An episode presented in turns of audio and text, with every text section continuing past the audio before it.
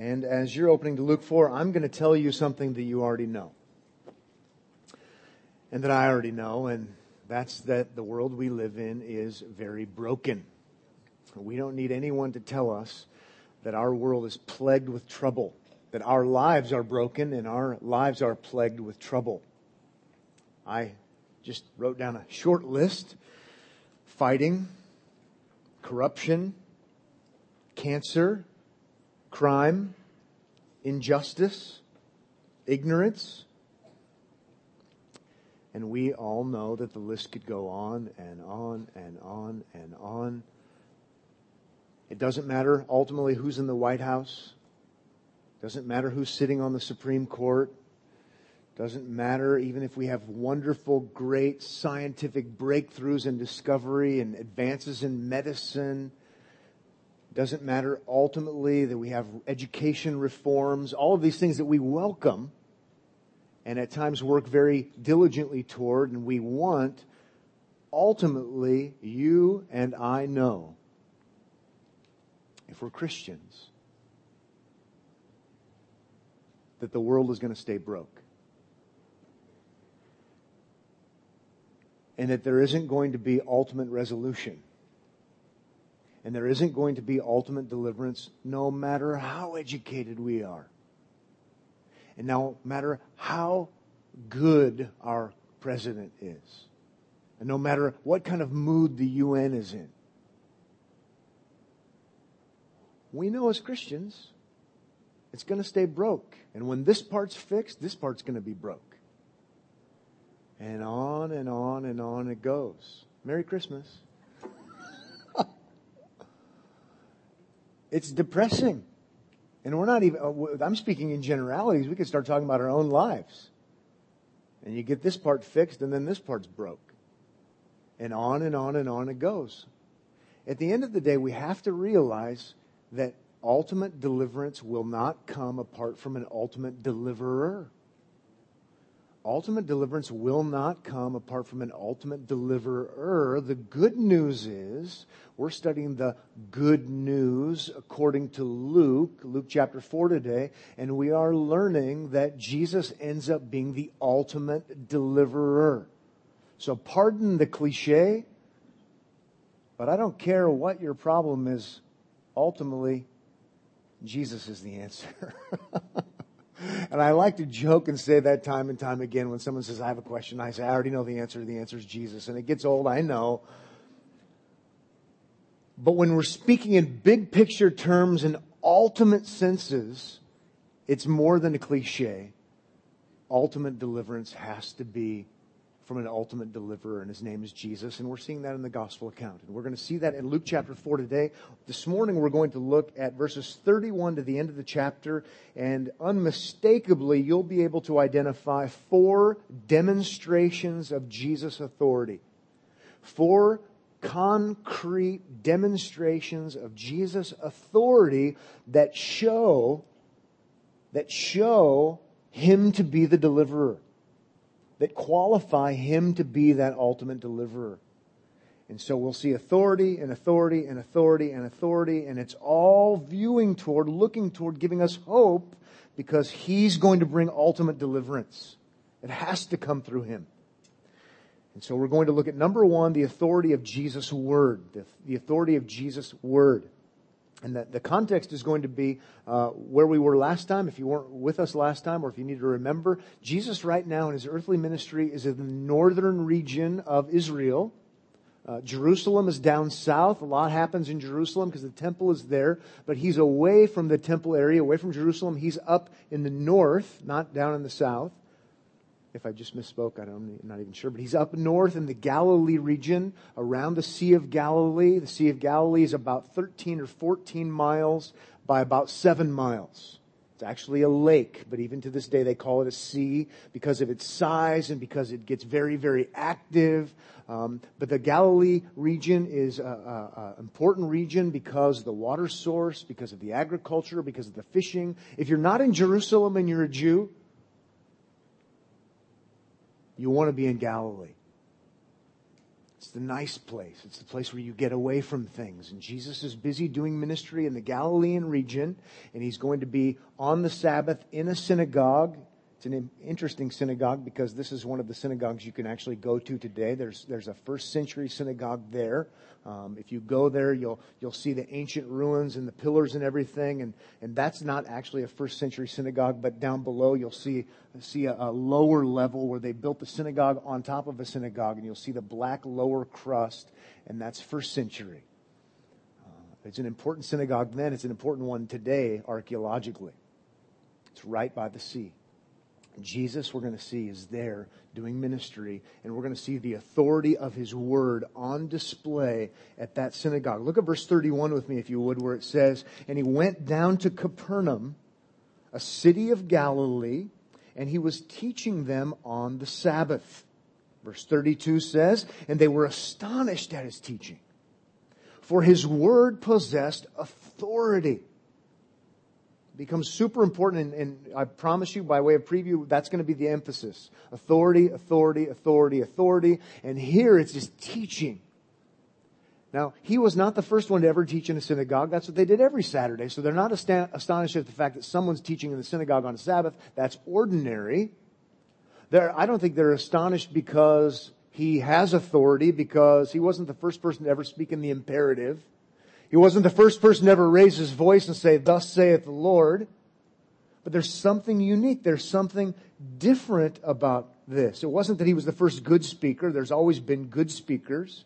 It wasn't that he read the scriptures and then said bad things about it. The pattern would be you'd read the scripture and you'd explain the scripture. Jesus wasn't slighting the Old Testament scripture. As a matter of fact, in Matthew 5, he says it's so important that, that not only the letters are important of the law, even the markings of the letters are important, Matthew 5:18. So so he has the uttermost respect for what he's read, but there's something about his authority that's making the people astonished.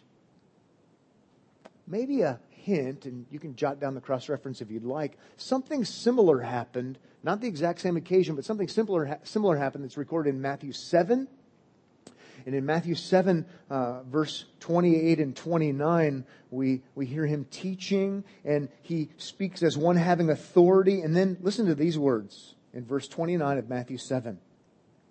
Not as their scribes. That's a good clue for us to understand our passage.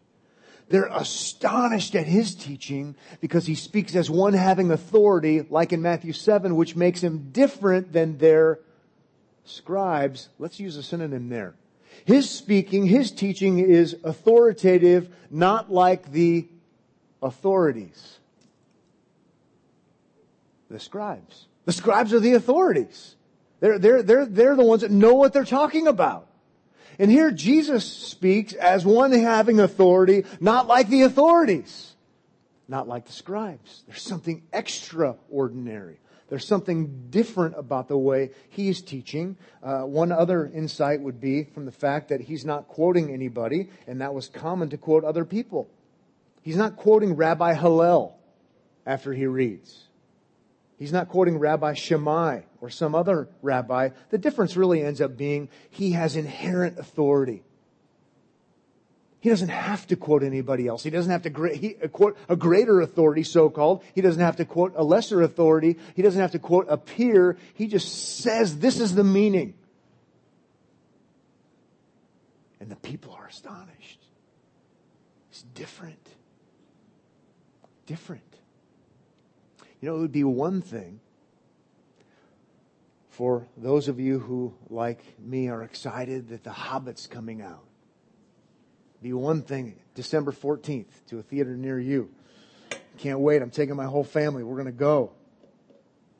It'd be one thing for us to gather and hear world renowned Tolkien scholar Michael Drout lecture on the finer points of The Hobbit, which no one in my family would care about, but I might go.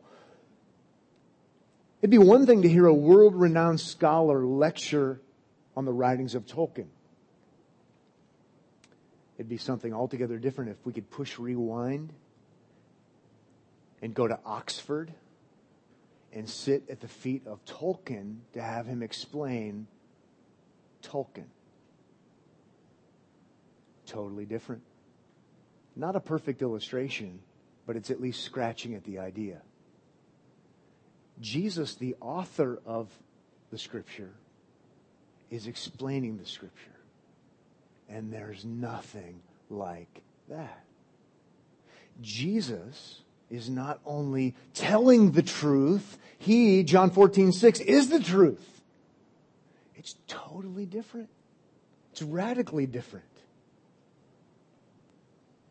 Hebrews chapter 1 verse 3 says about Jesus, He upholds the universe by the word of His power. He's the creator. He's the one that spoke and things were. Can you imagine hearing Him talk about His revelation? Not only that, John chapter 5 tells us that the scriptures, even the Old Testament scriptures, ultimately are about Jesus anyway. And so here He is explaining the Old Testament scriptures which have to do with Him and He wrote them.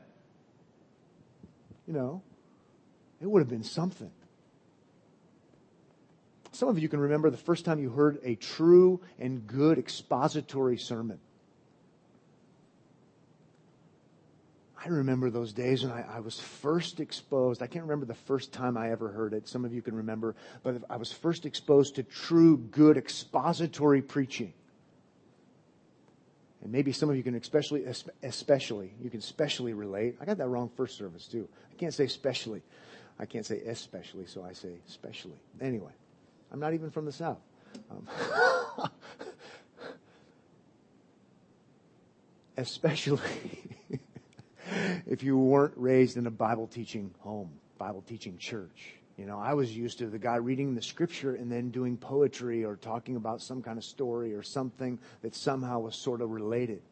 And then to hear someone read the scripture and explain the scripture in, in context in a way uh, that, that it really made sense and it was like it, w- it was it was coming alive in a way I'd never heard before and, and I was thrilled and excited and got a taste for the preaching of God's word.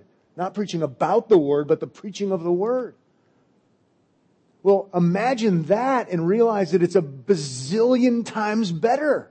Because you don't, you not only have the best expositor alive, you have the author of the text doing the expositing. Extraordinary. Authority in himself. That's why there's authority in his word. He's the one. He's qualified to, to, to, to tell about deliverance. He's qualified to tell the truth. He's qualified to be the one who says things like, You'll know the truth and the truth will set you free. Because he, he's it. It's exciting. He's different from everyone they've ever heard, even the most qualified people they've ever heard. He's different.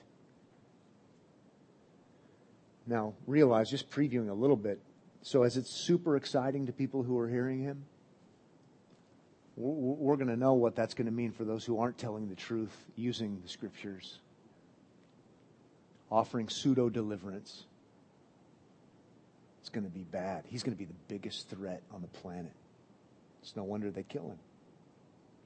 Let's move on. Let's go to number two. A second demonstration of Jesus' authority is his authority over demons.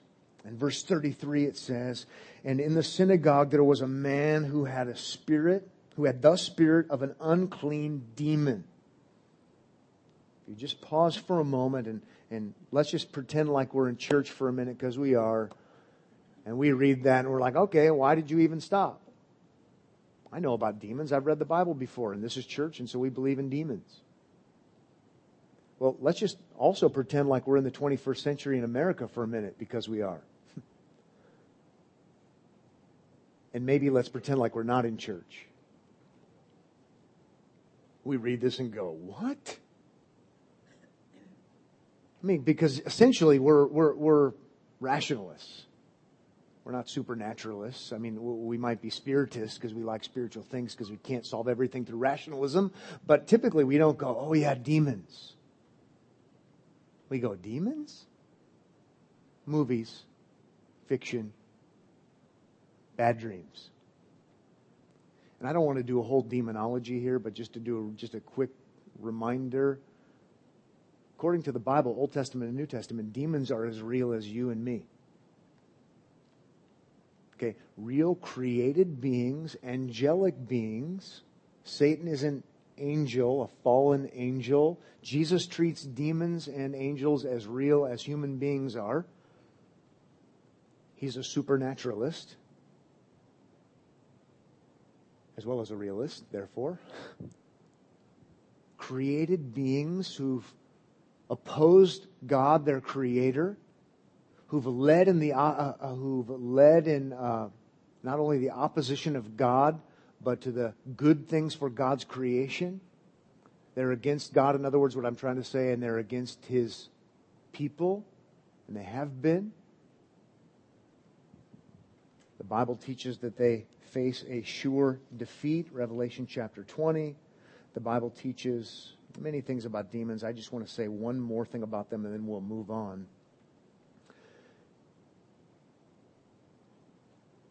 This isn't a teaching, it's an observation. When you read through the Old Testament, you see demons at times.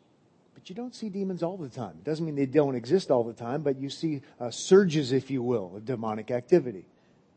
What you don't see is this uniform demonic activity always, always the same. And then in the New Testament, similar. But where you see the big surge, the big high point, the big emphasis of demonic, acti- demonic activity, and this is undeniable by way of observation, is during the earthly ministry of Jesus. I don't know exactly why, but it doesn't take a rocket scientist to make a pretty good guess. God's solution for the broken world ends up being in the person and work of Jesus. They've opposed God from the beginning and the people of God from the beginning. And so we see heightened, emphasized demonic activity during Jesus' earthly ministry. Like we don't see today. But it would make sense. I'm not saying demons aren't around today. I'm not saying demons aren't active today. But there's a reason why it's so pronounced here. They oppose Jesus because Jesus is going to save his people from their sins. Well, enough of that for now. Let's go ahead and keep moving in verse 33. Yes, there's an unclean demon, and he cried out with a loud voice, Ha! Verse 34, What have you to do with us? Jesus of Nazareth, have you come to destroy us? I know who you are, the Holy One of God. Two things at least to notice in those verses. Have you come to destroy us? Apparently, demons know that Jesus has the power to destroy them. Other, another thing to observe is they know who Jesus really is. They speak the truth about who Jesus is. I know who you are. You're the Holy One of God, which is a title for Messiah, which is a, a title for King deliverer, savior. Hmm. Remember when, in, in, maybe you do or you don't, but some of you, do you remember in John chapter 6 where Jesus has a bunch of, the, uh, uh, uh, of his followers leave him because of his hard teachings? And Jesus says to Peter, Do you want to go too? Peter says, No, no, no. And then Peter says, John chapter 6, verse 69. We have believed and have come to know that you are the Holy One of God. Exact same title. The demons know who Jesus is. As sure as the apostles know who Jesus is, the disciples know who Jesus is, the demons know who he is. He's the Messiah. He's the deliverer. He's the ultimate deliverance. Demons know it. Just as an aside, I always like to point out when I'm in a passage like this and remind you the demons have good theology. James chapter 2 makes it clear that they have very good theology, better theology than some human beings do. They know who Jesus is. They're speaking truthfully about who Jesus is. Then it says in verse 35, let's keep going. But Jesus rebuked him, saying, Be silent and come out of him. And when the demon had thrown him down in their midst, he came out of him, having done him no harm. And then drop down to verse 41 because it's going to be a similar sort of thing. So let's cover it now. Verse 41 And demons also came out of many, crying, You are the Son of God. But he rebuked them and would not allow them to speak because they knew that he was the Christ. That is the Messiah. You see, it's the same position, just using a different title for the same.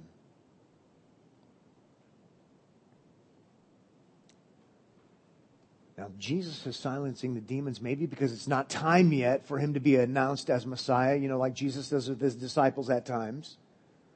Maybe even more likely, Jesus doesn't want bad PR. You know what it's like when you know someone who doesn't have integrity that's speaking truthfully about something and you kind of are cringing on the inside or maybe on the outside and you're thinking, you know what, this isn't good. Because people know who you are. They, they know who that person is. And even though you're speaking truthfully about this, they might conclude the wrong things because you've got a bad reputation. Well, demons follow their master Satan, who is called the father of lies. They have a reputation for lying. And even though they're speaking the truth here, Jesus goes, I don't need your bad PR. Verse 36 tells us they were all amazed and said to one another, What is this word? See, notice there's a repetition. They were amazed earlier with his teaching that his word has authority. Now his word has a different kind of authority because his word is what silences supernatural, powerful, demonic beings. What is this word? For with authority, here we see that again in verse 36, with authority and power, he commands the unclean spirits and they come out. Again, Jesus is setting himself apart from prophets. He's setting himself apart even from experts. He's setting himself apart as the authoritative one. He has power even over unclean spirits. By his word, he has that kind of power. That's because he's more than a mere human being, though he is a human being. Hebrews chapter 1, again, verse 3, would have us to know that he's the creator by his word. He's the very one. Psalm 36, 33, verse 6 says, By the word of the Lord the heavens were made He's the powerful one. 2 Peter chapter 3 verse 5, the earth was formed out of water and through water by the word of God. And he's showing himself to be that very one who can speak and it is so. By Jesus' word in Mark chapter 4, he will calm the sea. With a word, power over the elements. In Romans chapter 10 verse 17, we learned that the word of Christ is what does the supernatural saving of people, the recreating of people. People who were spiritually dead, he makes them alive. Listen to what Romans chapter 10 verse 17 says. So faith comes from hearing and hearing through the word of Christ. He recreates through his word because he created through his word. And that word is so powerful that it's nothing but a thing, we might say, for him to say, demon, shut up. I'm not saying it's not important, but given the fact that who he is, it's not a big deal. He's the one that speaks things into existence. He's the one that does the seemingly impossible by his word. The connection should be unmistakable. Verse 37 then says, and reports about him went out into every place in the surrounding region. It's a big deal to them. It should be a big deal to us. And my friends, it should be a big deal to us, not just because we're impressed. We should be impressed. You know what? Jesus is impressive. It should be a big deal in light of the big panorama of things. Think holistically. Think big picture Bible. Think big picture world perspective. Think big picture, all the problems that we face in our life and in our world as you suffer and as I suffer, and there's injustice and there's wrong and there's all of these things that plague our world. Think big picture. Jesus has the power over demons, and we're going to see he has power over Satan, who is a demon. Why is that so important to us? Why is that absolutely crucial and critical for us? Well, if we step back and we think big picture, and we think biblically, we go back to the very early chapters of Genesis, right? And we hear Satan say, Has God said?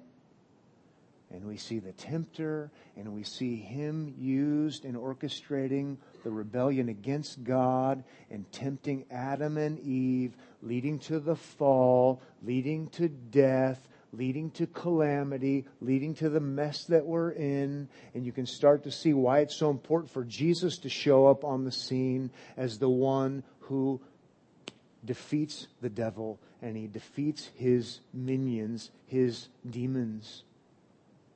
And that's the only way we're going to have restoration in this world. John chapter 8, Jesus is, uh, excuse me, John chapter 8, we hear Jesus talking about Satan, and he's a murderer. John chapter 8, he's a liar, the father of lies. He's got to be defeated. John chapter 8, verse 44. 1 Peter chapter 5, verse 8, Satan as a demon is our adversary. So think big picture. Why is Jesus silencing demons and casting out demons? And why are we going to see this throughout his ministry? Well, he needs to have dominion over if he's going to be the king, if he's going to be the deliverer, among other things, he's got to stop Satan. Go back to Genesis again. You go back to the earliest chapters of Genesis. We also have that, that pre-gospel announcement sometimes people call it uh, things like that genesis 3.15 the promise that is there that hope that is there even early on that ultimately satan would be crushed we're starting to see at least a foretaste at least a preview of jesus crushing satan because he's crushing demons and then we start to see the bigger picture of things and we know what happens on the cross. And then we move into the rest of our New Testament and we hear about how he indeed has not only cast out this one demon, but many demons. And not only that, he's ultimately dealt a death blow to the devil himself. And so we hear words like these words. The God of peace will soon crush Satan under your feet He's talking about believers. Romans chapter 16, verse 20. That day is coming when he'll be crushed under our feet. Why? Because we're united to Christ and he is the king over even the demonic world. And he dealt them that death blow on Calvary's cross and through his resurrecting power. That's why we love Romans chapter 8 as well. Who shall bring a charge against God's elect? The answer is nobody, and on that list is certainly included demonic beings.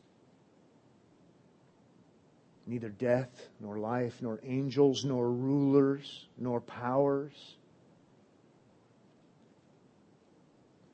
What's important when we read our gospel accounts, read the gospel accounts, we're starting to see where it's going to go. It's more than incidental that this is happening. I do want you to turn to Revelation chapter 12 to a fascinating passage when it comes to Luke chapter 4 as a helpful cross reference. What I'm trying to get you to do is what I think is important to do, and that is even though we're in Luke chapter 4, the cross hasn't happened, it's to, to realize that we do know the cross does happen.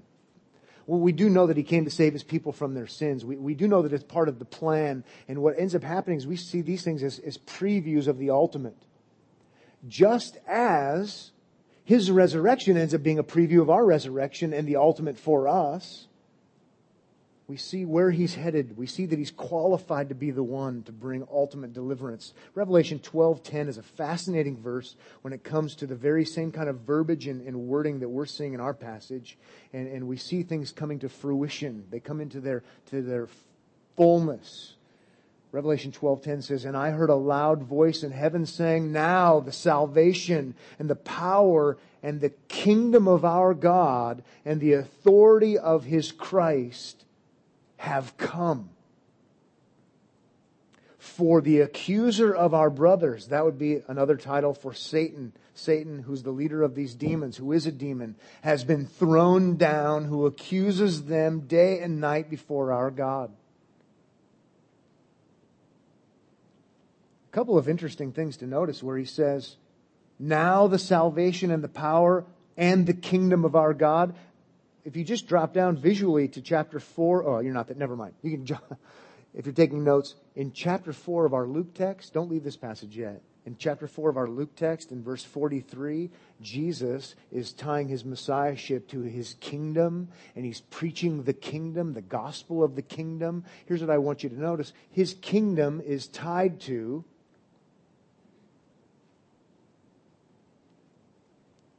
Satan's defeat. Okay, in Revelation chapter 12, you have the actuality, you have the experience of this kingdom where it's not something we're waiting for, it's actually here, okay? And the association is with his kingdom, the kingdom of God, with Christ coming and Satan being defeated ultimately. And I'm not trying to force things or play tricks or anything like that. In Luke 4, you've got kingdom of God in 43, Jesus preaching as the king, and his ministry on earth has a lot to do with defeating demonic forces. What we need to see is it's a taste. It's a foretaste. It's a preview Okay? It shows that he's qualified. It shows that he's the king. His kingdom has not yet come. Revelation 12 has it in its actuality, in its experience. We're waiting for that. But you've got to know that he's already proven that he's the one. He proved it when he was on earth. Kingdom tied to demonic defeat, power over the demons. And he'll deal a final death blow to Satan. You say, what does this have to do with anything? What does it have to do with my life? It has everything to do with your life because it has everything to do with your problems.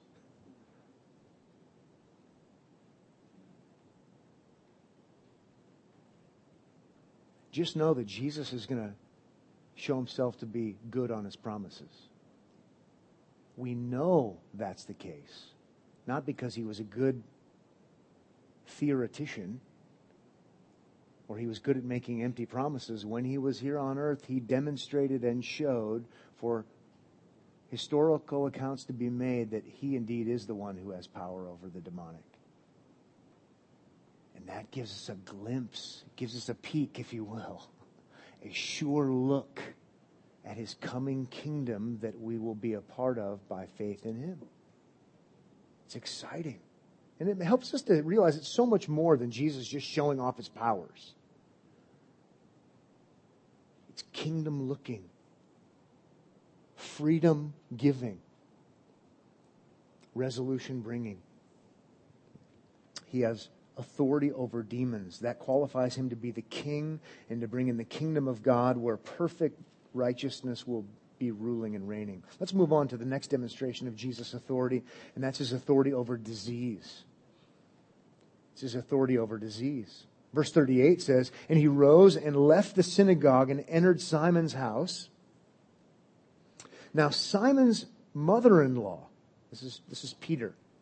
Now, Simon's mother in law was ill with a high fever. And they appealed to him on her behalf. 39 says, and he stood over her and he rebuked the demon of mother-in-laws. No, I'm just kidding. Couldn't resist. Sorry. Can't believe I did that. Um, I tried to make it a joke earlier, first hour, and it totally failed. This time it worked, but I think I might be in more trouble. Um, All right, scratch that. Let's go back. Now, Simon's mother-in-law was ill with a high fever and they appealed to him on her behalf, 39, and he stood over her and rebuked the fever. And here's where it gets really important and exciting. And it left her. And immediately she rose and began to serve them. We're going to come back to that in just a second, but I have to confess to you that when I read verse 39, I have a I have a weird feeling. I almost have a feeling of embarrassment. I'm jaded enough because of exposure to pop culture and Hollywood and media, and I've seen enough televangelists and hucksters. I read this and I kind of feel ashamed. I'm, I'm, I'm kind of glad I'm not in public reading this and saying, oh, I believe that's true. I'm just going to be honest with you. I feel kind of weird reading that. But here's the thing I think that kind of weird feeling is okay. Because the reality is, for anybody to do this other than Jesus is wrong. And so it's no wonder I feel weird. Because quite frankly, it's no wonder Hollywood makes fun of televangelists who claim to do this. They should make fun of them. Jesus does this because he's Jesus. He's the only one who can do this. He, he's, he's meant to stand out and be unique and different and totally different because he and he alone is the Messiah Savior who's qualified, who has the authority to do such things. And so now I'm back to not feeling weird at all. We should make fun of those other guys. They should feel weird.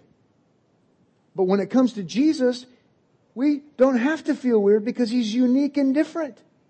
He's the Savior who has authority over such things. Then verse 40 says, Now when the sun was setting, all those, let's put some emphasis there, who had any who were sick with various diseases brought them to him, and he laid his hands on every one of them, let's put some emphasis there, and healed them. Please notice a couple of really important things. Notice that what happens is immediate. That's different. So, so much so that the mother-in-law is healed and instantly she's back to her maternal ways. She's taking care of things. She's serving people. This is not some kind of huckster thing where you know what, maybe it'll get better later if you have enough faith. Now there are times when Jesus challenges people about their faith, but this isn't one of them.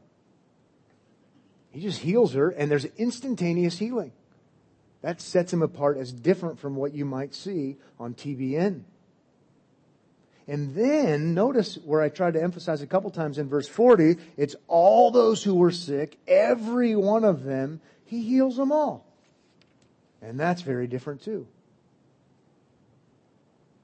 It's very different than what you might see on television.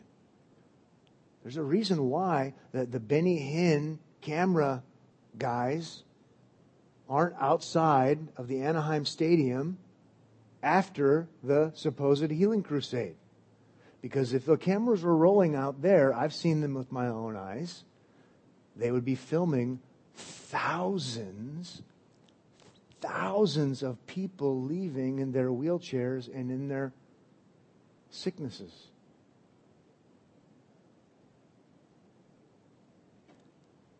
Which is not what Jesus did. Jesus healed everybody who was around.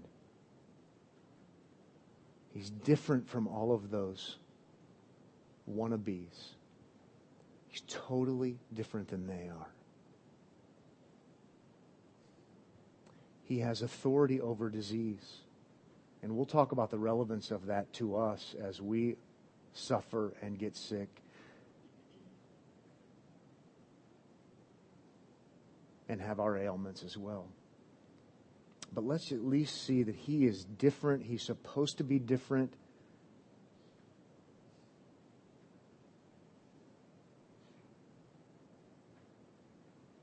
He really stands out.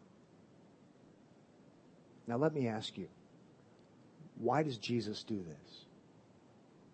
Well, because he's nice. Good job. He is nice.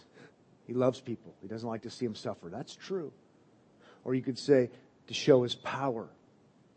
Good answer. You're right, to show his power. But once again, I want you to step back a couple steps, think big picture. Jesus does this because he's the Savior.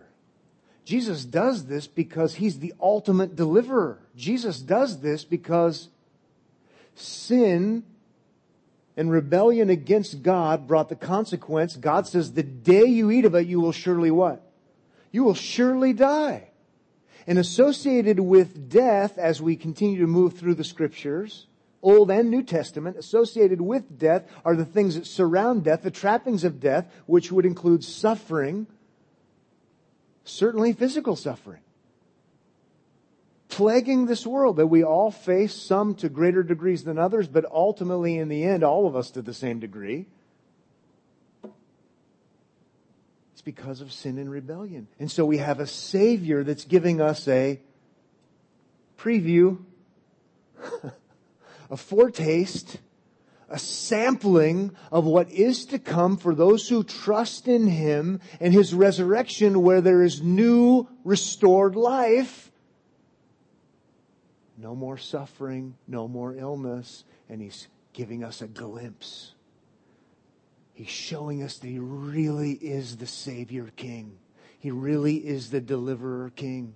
He really is the one who's going to be able to restore health, not just like he does for Peter's mother in law and for others, but for ultimate time and for eternity.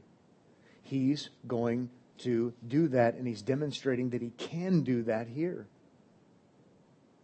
just for the sake of time, you could jot down passages that move us beyond his earthly ministry and move us on the other side and apply these things to people like you and like me, like 1 Corinthians 15 that talk about his resurrection. And that there it's not just a preview, it's a reality. And if you're trusting in Christ, you're guaranteed resurrection. Translation, meaning you're guaranteed restored health, eternally restored health because of his resurrection. That's 1 Corinthians 15 verses 55, 57. O death, where is your victory? O death, where is your sting? The sting of death is sin. The power of sin is the law. But thanks be to God who gives us the victory through our Lord Jesus Christ. Verses 20 to 22, but in fact, Christ has been raised from the dead, the first fruits. Notice the first fruits of those who have fallen asleep. Nice way of saying dead.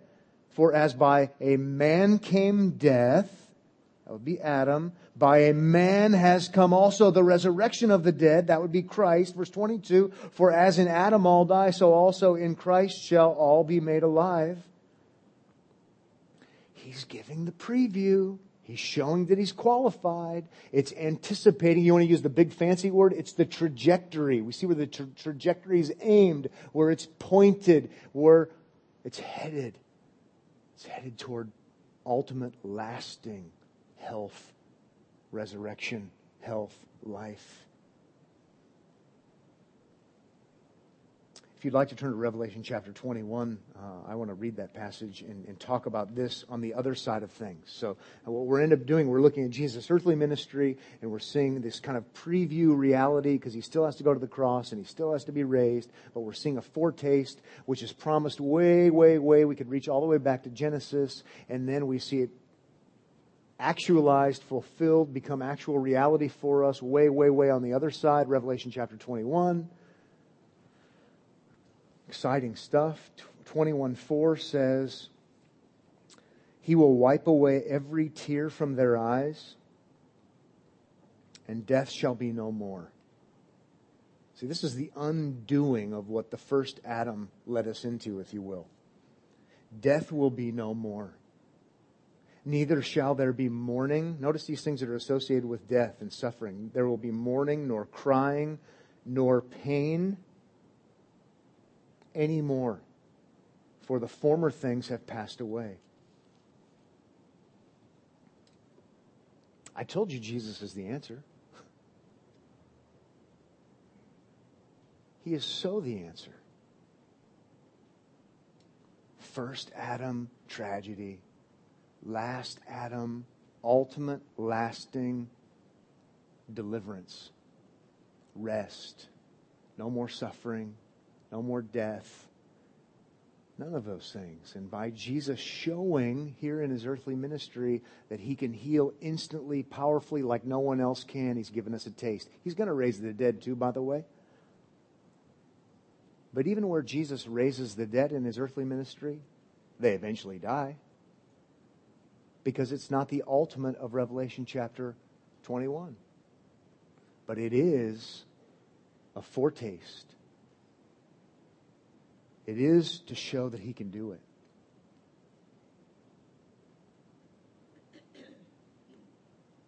It's not because Jesus wants all Christians to be healthy all the time. It's not why he heals in his earthly ministry. If he wanted Christian, all Christians to be healthy all the time, what a failure. And Jesus is no failure. His apostles weren't even healthy all the time. Wasn't his intent. His intent was to show that he actually is the qualified one. His intent was to do something so much better than making Christians healthy all the time. So much better because he's intending to make us healthy for a time and for time in eternity.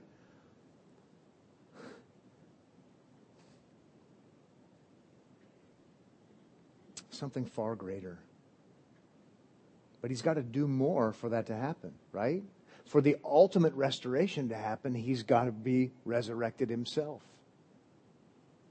He's got to do more. Let's keep going in verse 41, and then we'll go to the last point. In verse 41 of Luke chapter 4, oh, we already looked at that, didn't we? That's the, the more demons coming out. Uh, we already covered that earlier when we looked at the demons. So let's, let's now move Let's now move to number four, the final demonstration of Jesus' authority, showing he, he's the one, he's qualified to be the ultimate deliverer. And that would be, let's call it authority in mission. His authority in mission. Verse 42 says, And when it was day, he departed and went into a desolate place. And the people sought him and came to him and, and would have, have kept him from leaving them. You say, oh, what a bunch of dummies. Don't they know anything? I, you know, I would totally be one of those guys. Jesus healed everybody who came to him. You know what you're going to do? You're going to say, this is like our, our own little fountain of youth. This is awesome. We just keep Jesus here. You're to be texting all your friends. You would be tweeting about this, you know, just come to us. He's here. And you say, why would, why would they want to do that? Because he healed everybody. Well, they're not stupid. They're, they're healthy today, but what about tomorrow? What about their friends? I mean, th- this is exciting. This is like nothing we've ever seen before. Plenty have come to and claim to do great things, but he really is the one. L- let's keep him here. Just, just keep coming. You don't blame them. I wouldn't blame them for doing that. It makes total sense why they would do that.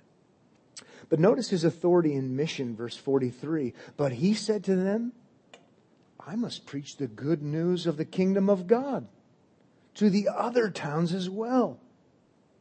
For I was sent for this purpose. And he was preaching in the synagogues of Judea. Now, please notice, maybe it would be effective for us to say what he doesn't say. He doesn't say, I must heal people in other towns as well. Though he does. He doesn't say, I must free people of demonic oppression in other towns as well, though he does. Instead, what does he say? Instead, he says, I must preach the good news of the kingdom of God in other towns as well.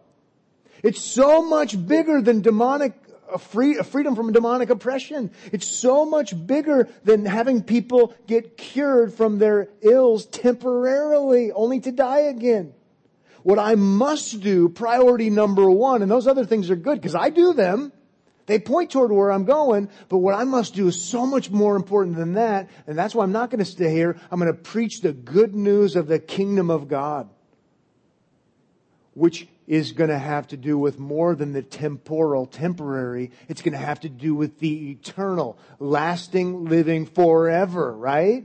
It's so much bigger than the foretaste. Sometimes we want the foretaste and that's all we want, and that's just because we don't know what we really want. It's not, we don't really know what we need. Instead, I've got to go and I've got to preach. And I've got to preach about the kingdom. Oh, yes, it has to do with health. Oh, yes, it has to do with putting down Satan and his minions.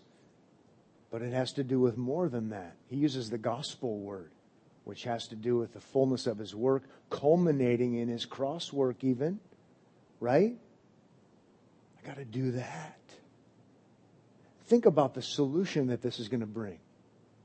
That atoning sacrifice will bring reconciliation to God, which is our biggest issue, forgiveness of sins. Not only that, that will end up bring, if that's the vertical piece that we need so badly, that vertical piece will bring the horizontal piece, and now we love to sing this time of year, peace on earth, right?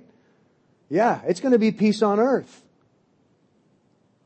Not only that, it's going to bring, with this kingdom ultimately coming, it's going to bring perfect justice, no more injustice, no more suffering, no more pain, no more tears like we learned about in the book of Revelation. I got to preach that, he says.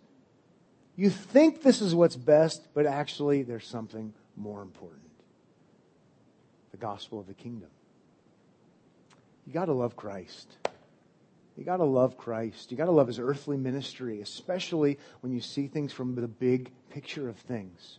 The, the undoing of the mess that we're in, the restoration that was promised even in those early chapters. First Adam, he's the last Adam, right? Satan tempting, being the father of lies, being a murderer, being the deceiver, put down, crushed ultimately through his victory on the cross, but we're seeing the preview of it. He's the one. He is the ultimate deliverer for us. It's good news. I don't want to take away from this, but by secondary application, I think there's at least something for us to learn church wide. Because we could easily be committed first and foremost to good things and not be committed first and foremost to the thing?